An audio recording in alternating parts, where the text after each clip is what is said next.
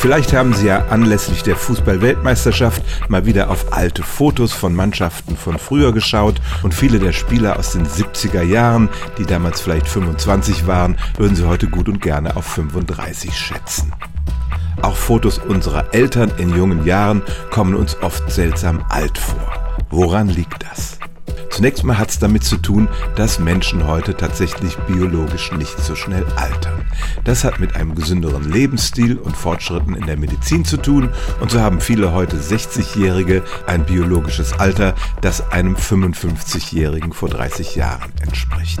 Aber das erklärt noch nicht, wie frappierend dieser Eindruck doch manchmal ist. Da gibt es natürlich erstmal den sogenannten Selection Bias, wie es auf Englisch heißt. Also wir suchen bestimmte extreme Fotos aus, um diese These zu belegen. Der meiner Ansicht nach wichtigste Faktor in dieser Frage ist aber die Mode und die Art, wie sich die Menschen früher gekleidet haben und welche Frisuren sie hatten. Wenn unser Vater zum Beispiel heute noch dasselbe karierte Hemd trägt, das er schon in den 70er Jahren anhatte, dann haben wir bei den Fotos aus dieser Zeit einfach die Assoziation altmodisch und alt.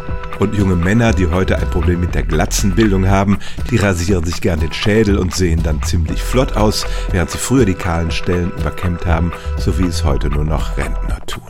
Also es gibt objektive und subjektive Faktoren, die da zusammenspielen und das alles führt zu dem Eindruck, dass die Menschen früher tatsächlich älter aussahen als heute.